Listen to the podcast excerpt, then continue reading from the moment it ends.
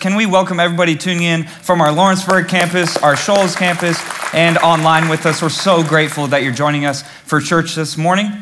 Well, my name is Braden Benvenuti. If you don't know me, I lead the young adult ministry here in Florence. It's my honor to be bringing the word this morning. I'm super excited. I feel like God really laid something on my heart to share with you this morning. And so I hope you came prepared and ready. We recently finished up a series called Gambling with God, where we looked, Pastor Steve looked at gambling and compared that to our relationship with God. And if you missed any of, of those sermons, if you missed last week, I would encourage you, go back, watch those sermons. Pastor Steve does an incredible job um, of just giving relatable uh, sermons, and it's just going to bless you. So I'd encourage you, if you missed any of that, go back and watch it, um, and you will be grateful you did.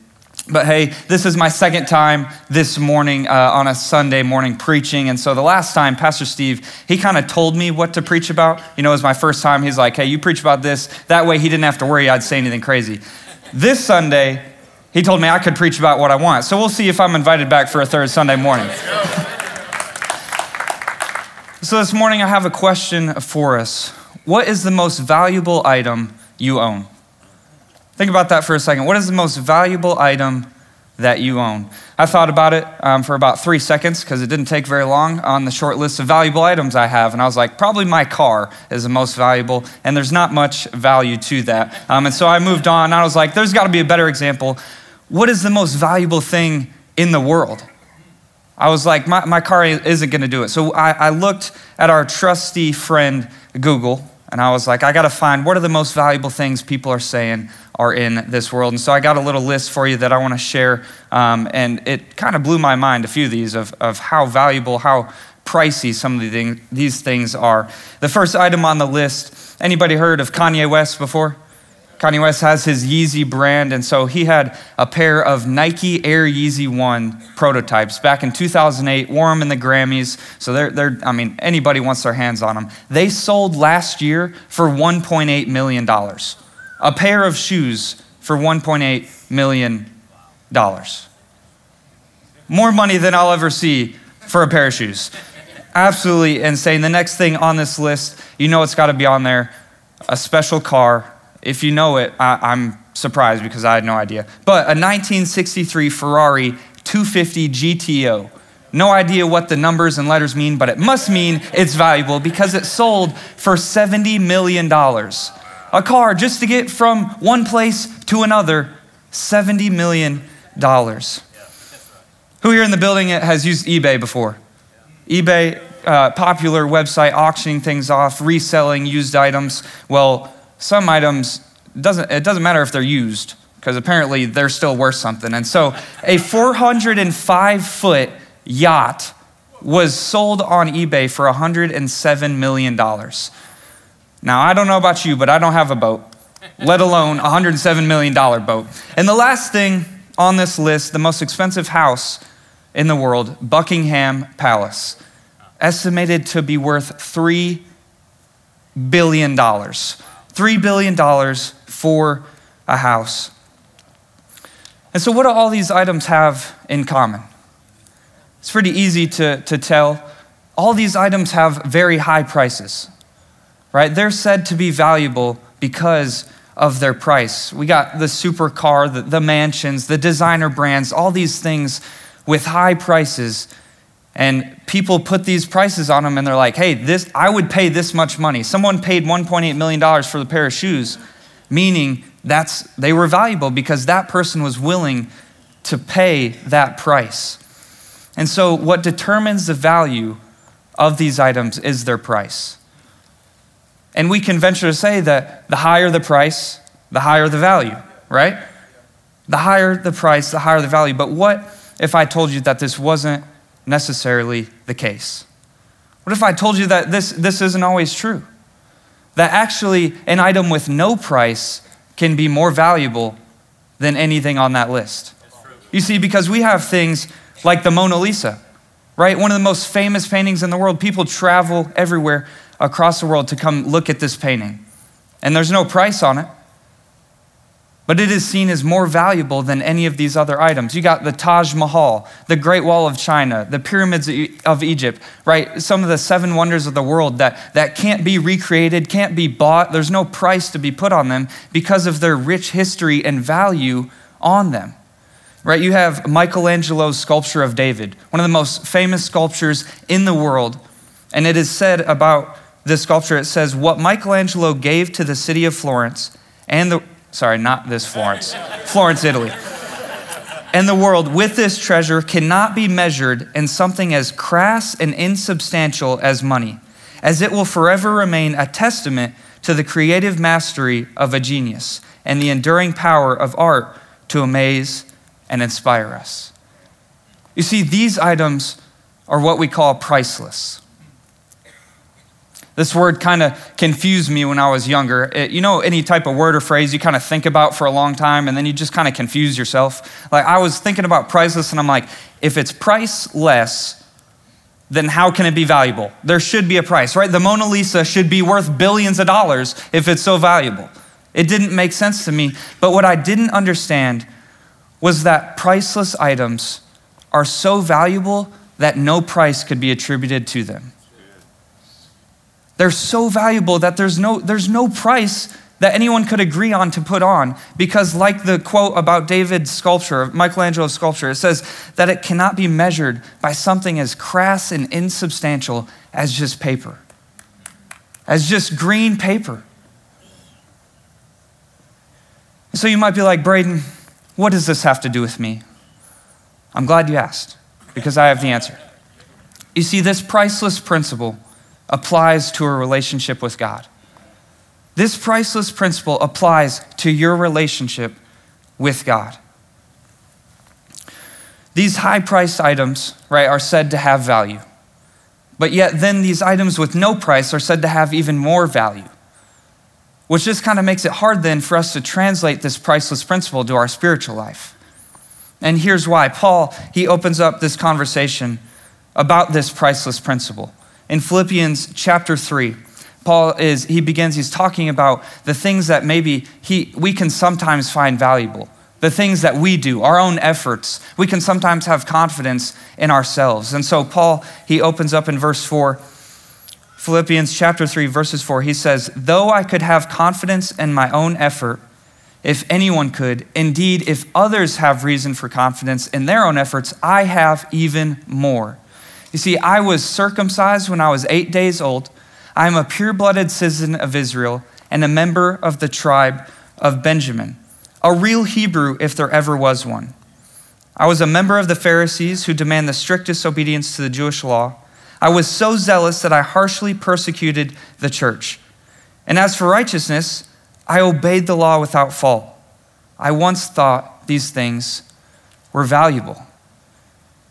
You might be like, what are all these things you just listed? Well, well Paul, before he came to know Christ, he was a Jewish Pharisee. He, he followed the Jewish law. Circumcision was very important, right? The, all these things, being a pure blooded citizen of Israel, being a part of the tribe of Benjamin, these things we're seen as the most, like, this is what's going to get you in. This is what's going to keep you righteous. Right? He said he kept the law without fault. And you see, what Paul's doing is he's recognizing here our human tendency to sometimes rely on our own efforts, to, have, to try and have confidence in the things that we do. And it's very easy for us to do this. This idea of, of having confidence in our own efforts, of, of doing things in our own strength, this idea is reinforced by the world. You see, because everything in our world has a price. And a price requires what to buy it? Money. And how do we get money? We have to work and earn our money in order to reach those prices. That's how the world works. That's how the economy works. We don't, we don't just get groceries, right? That would be nice. We don't just get free gas. That would be even nicer. You see, we have to make money with our work to earn these things. We focus on prices so much. It's been ingrained in us since almost we're born. I was looking at some statistics about shopping. Who, any shoppers in the, in the building? I would think there's more. I'm a shopper, I'll admit it. I, I shop, I like to. This statistic says 59% of shoppers use their mobile devices in store to compare prices and research deals and coupons.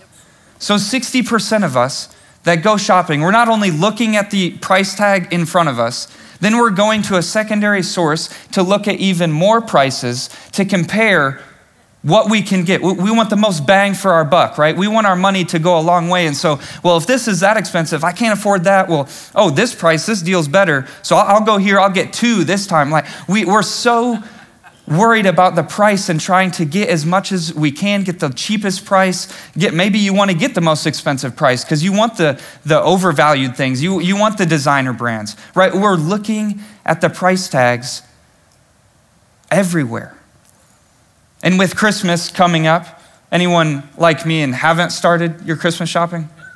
Those are my people, procrastinating a little bit. But, but Christmas season, holiday season is one of the most expensive times of the year because not only do we have to go about life and we have our bills, we have our, our standard of living we got to keep up. And then on top of that, you got to buy gifts for your kids, for your family, for your spouse, for your friends. You got to buy food for your family get togethers, right? It, the, the price in the holiday season moves up astronomically. And some of us, we, we might have to, to work extra hours, right? Work overtime, pick up extra shifts, work on some side gigs to make more money.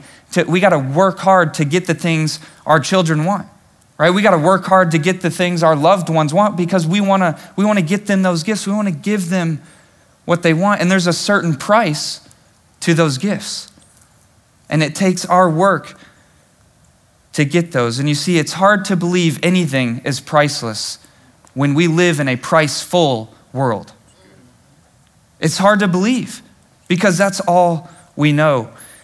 And so, what, what determines the value of something if it's not the price? Right? If there's priceless items worth are more valuable than, than items worth millions, what determines the value? I'd like to look at what Jesus said, if that's okay, because I feel like Jesus has the answer to these questions. Uh, because we sometimes we want to answer these questions on our own, and that's that's where we, we go wrong and we're led astray because we us trying to figure it out on our on our own, then we're, we're left to decide what we want. But you see, Jesus has a specific response to this idea of what determines value.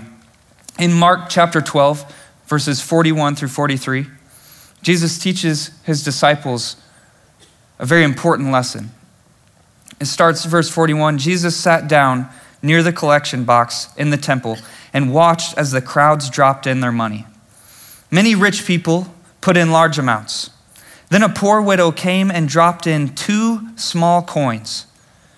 Jesus called his disciples to him and said, I tell you the truth, this poor widow has given more than all the others who are making contributions. For they gave a tiny part of their surplus, but she, poor as she is, has given everything she had to live on.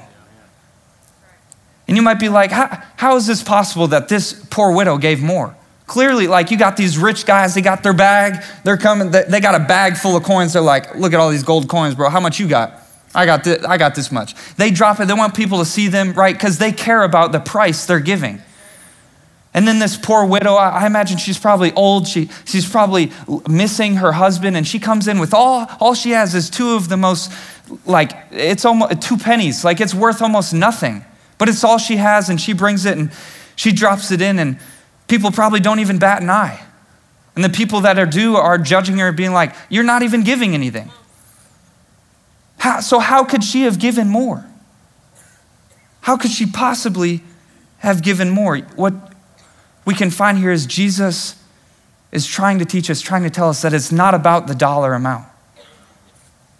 You see, there can't be a price tag attributed to sacrificing everything you have. If you're taking notes, you can write this down. It's not about the price, it's about the sacrifice. It's not about the price, it's about the sacrifice. What have you sacrificed? Are we more like the rich guys, trying to, to do in our own strength and, and give what isn't a sacrifice. We're just trying to reach the high price and, and do the good things, serve and, and be a good person, do, and, and rely on our own strength? Or are we going to sacrifice everything we have? You see, this is what is priceless. This is what Jesus did for us. Just like the poor widow, Jesus sacrificed everything for us. That's what is priceless. But yet, we so bad, we want to make things about the price. We still so bad want to resort back to it because that's what makes sense in our mind. It's easy, it's comfortable. If I just rely on what I do, I know what I'm doing and it's good enough and, it makes us comfortable. It puts us at ease. We care about the price.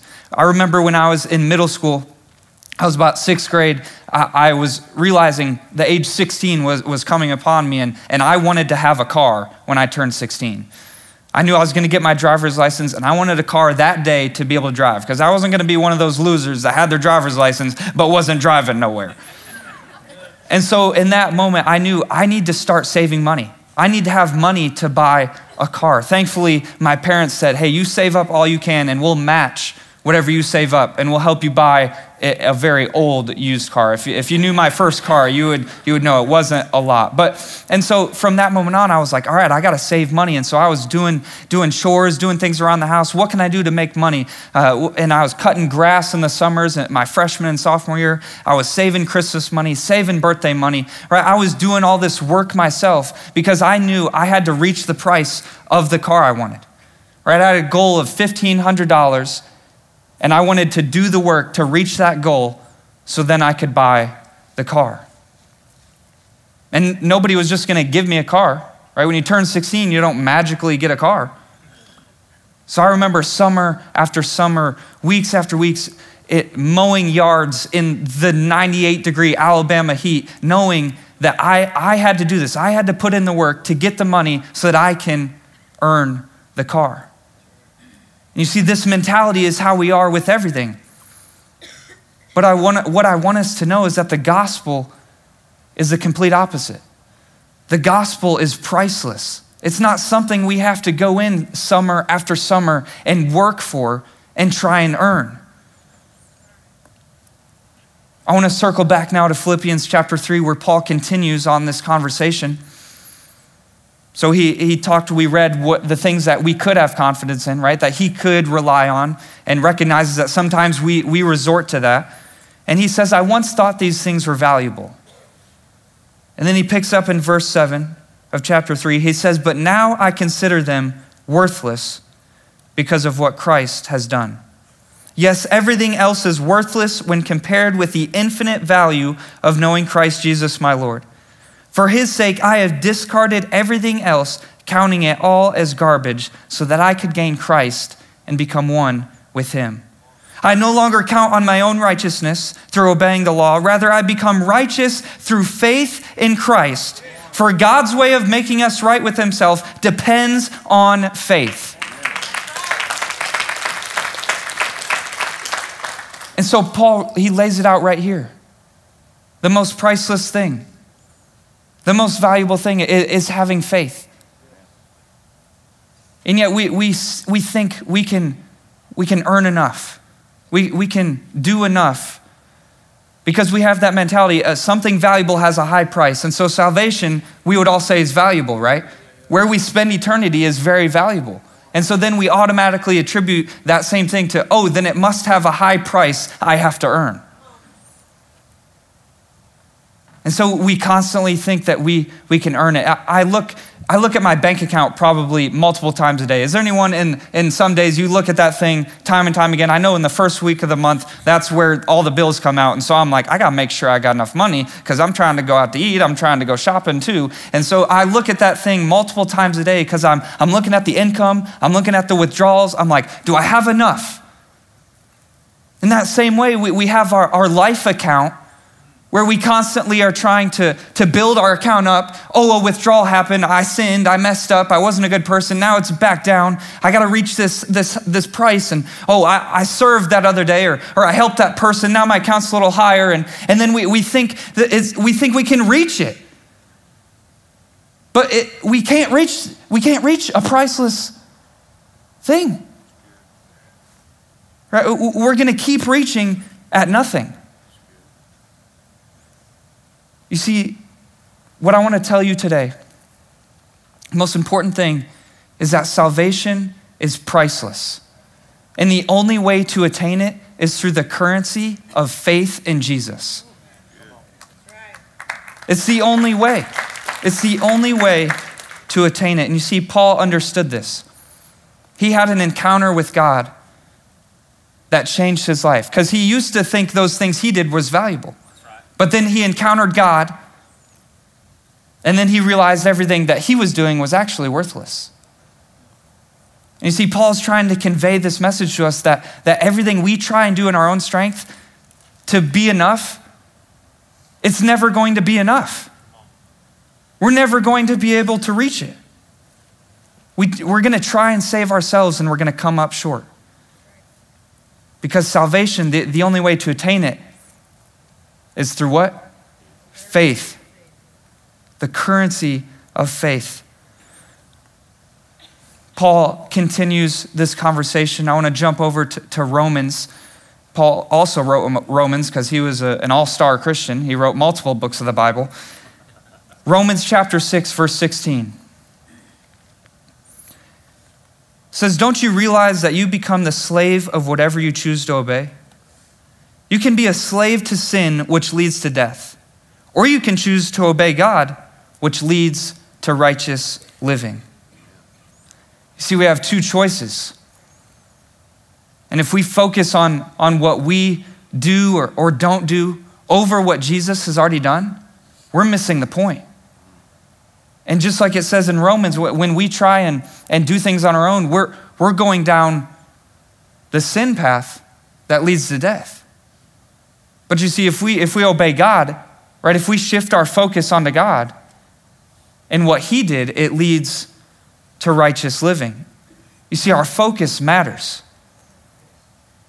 Our focus matters because it's, it's a matter of life or death.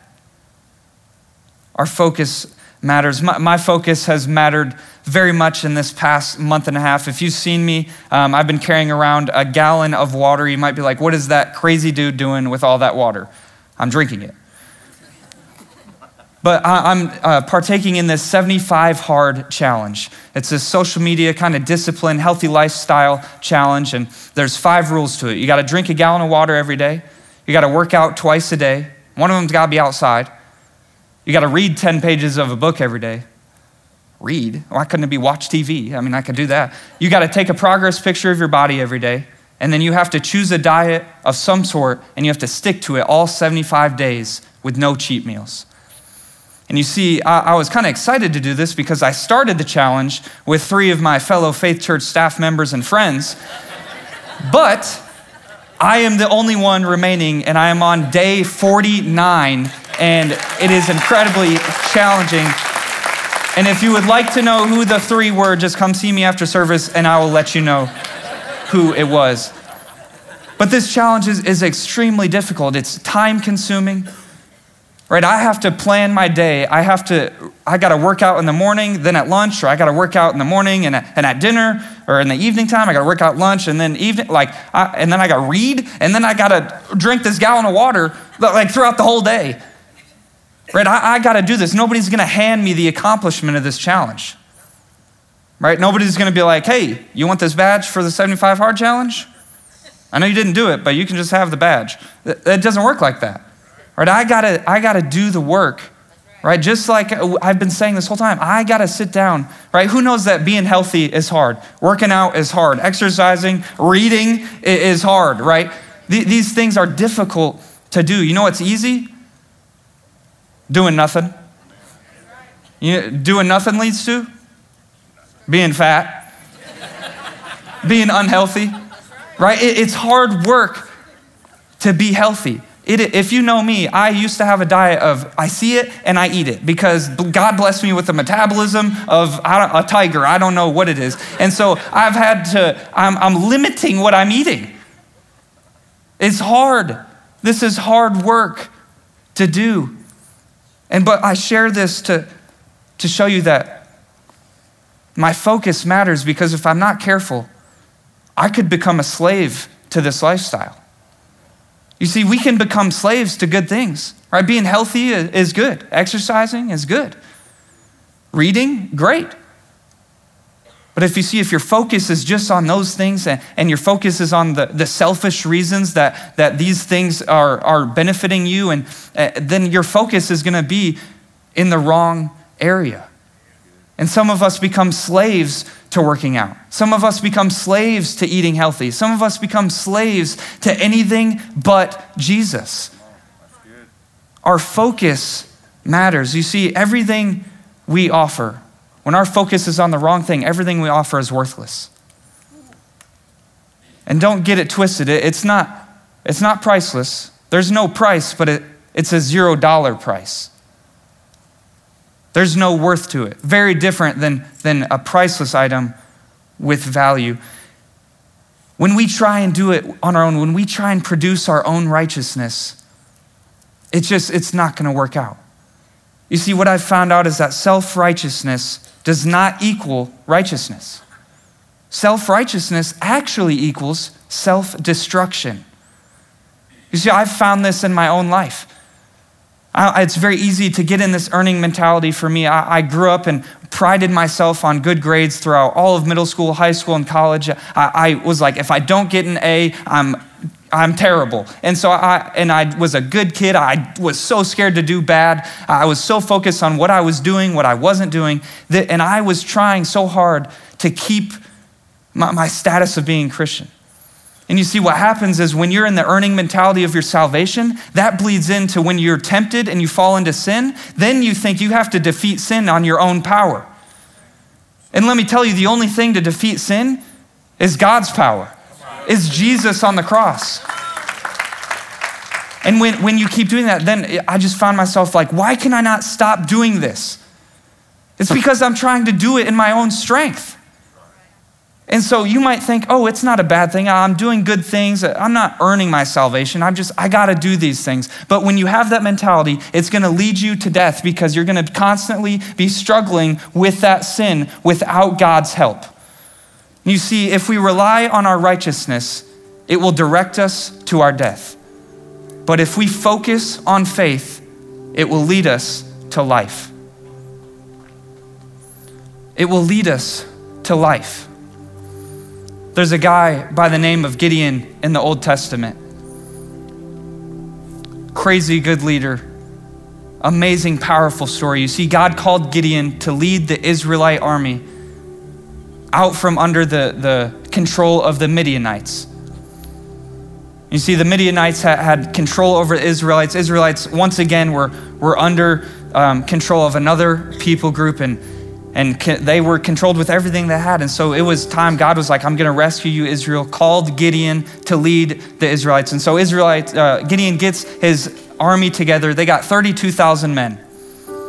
And they're going to go up against the Midianite army, which has over 100,000 men. And but Gideon, he accepts the call of God and, and he's like, I got God on my side. I, we got 32,000. That's enough. Even though we're five to one odds, it, we can do it. And so he, he's getting ready. God's like, hold on you got too many men. Too many. And so he tells Gideon, hey, you need to tell your, your army, tell your men, whoever's timid and scared, doesn't want to fight, this is the time, leave the mountain, go home. 22,000 men leave. And so now Gideon's down to 10,000 people. I would be kind of discouraged if I was Gideon. But he, he continues on. He, he's trusting God. He knows God's on his side. So he's got his 10,000 men and he's like, all right, we're ready. Let's do this. God's like, whoa, slow your roll, bud. You still got too many men. Too many? You know how many, how big the Midianite army is? He's like, you got too many. You need to divide your group into two groups. Have them drink water from the river and keep the group that brings the water up with their hands. and tell the group that drinks straight from the river, go home. Only 300 men bring the water up with their hands. And so Gideon's now got 300 men. He's got God on his side, and so he, he's like, all right, let, I mean, 300 men's looking slim, God, but he, he's ready. And so he's ready to do it, and, and God's like, one more thing. You're not going to just attack them. I need all of you to have a ram's horn with you. I need you to have a clay jar over a torch. And you're going to surround the enemy camp at night. You're going to all blow the ram's horn. You're going to break the clay jars and you're going to light the torches.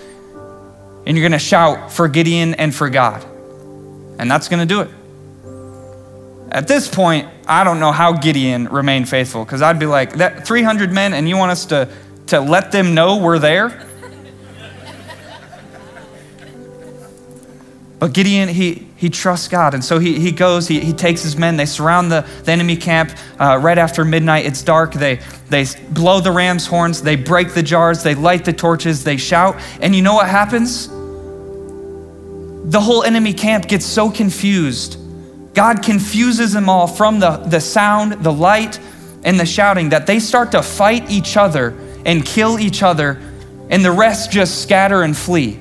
And you see, God gave victory to the Israelites before they even lifted a sword.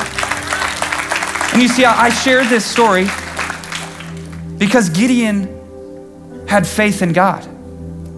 You see, if he would have tried to do this on his own, if he would have kept as many men as he, as he wanted, if he attacked first, right, these things would have been done in his human effort and would have led to defeat and death. But you see, God wanted to use something different, something Gideon had to have faith in. By having 300 men, crazy, by blowing a ram's horn, breaking clay jars, lighting torches, right? These things Gideon had to have faith in for it to, to come to fruition, for the victory to happen. And Gideon realized the same thing Paul did that having faith in God is priceless. You see, this, this story of Gideon and the Israelites, it, it's a picture, a representation of salvation. Because Gideon and the Israelites, the only way that they had victory was through God's power. And the only way today that we can have victory over death and we can have life is through God's power. God's power through Jesus on the cross is the only way that we can enter the kingdom. I have one of the most important equations for us to know. Any math people out there? We are few. Here it is faith in Jesus minus our self righteousness equals priceless salvation. It's the most important equation you'll know. Faith in Jesus, get rid of your self righteousness and that'll equal the priceless salvation. See, so I hope we know that what is priceless, and that's, that's knowing Jesus, that's having faith in Him. But what does knowing Jesus look like? I'll close with this. Paul, he continues in Philippians chapter 3, verses 10 through 11, and he says, I want to know Christ and experience the mighty power that raised him from the dead. I want to suffer with him, sharing in his death, so that one way or another I will experience the resurrection from the dead. You see, the common denominator in these verses, the common word is, is experience. And I'm not talking about just going to experience a, a movie or, or experience a, a service. No, but I'm, I'm talking about experiencing God. You see, Paul had an experience on the road to Damascus and it changed his life. You see, knowing Christ, knowing Christ Jesus, is experiencing his life changing power in our own life. It's experience God's life changing power in your own life. And so I'll bring us back to the, the original question I asked us What is the most valuable thing you own? What is the most valuable thing on this earth? I would say the most valuable thing is knowing Jesus on a faith level.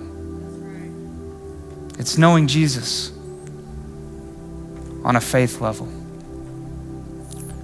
Who here would say maybe you've, you've put a price tag on salvation and you've been trying to earn it yourself and you need to rely more on, on what God has done, what Jesus did on the cross? Around this room, anyone, anyone with me that maybe has tried to earn their salvation too often? Yeah, I just would like to pray for us if you'd pray with me. God, I just thank you so much for what you've done on this cross. Lord, I pray for everybody in this room, everybody watching, Lord, that we would remember that Jesus, He sacrificed everything for us. It's not about the price, Lord, it's about the sacrifice. And I pray that when we get in that earning mentality, Lord, when, when we try and earn our salvation, that, that we would repent from that, Lord, and we would trust in you and have faith in what you did on the cross. Lord, and we would remember that the, the most important thing, the most valuable, priceless thing in the world is knowing you on a faith level. Lord, we pray these things in your name. Amen.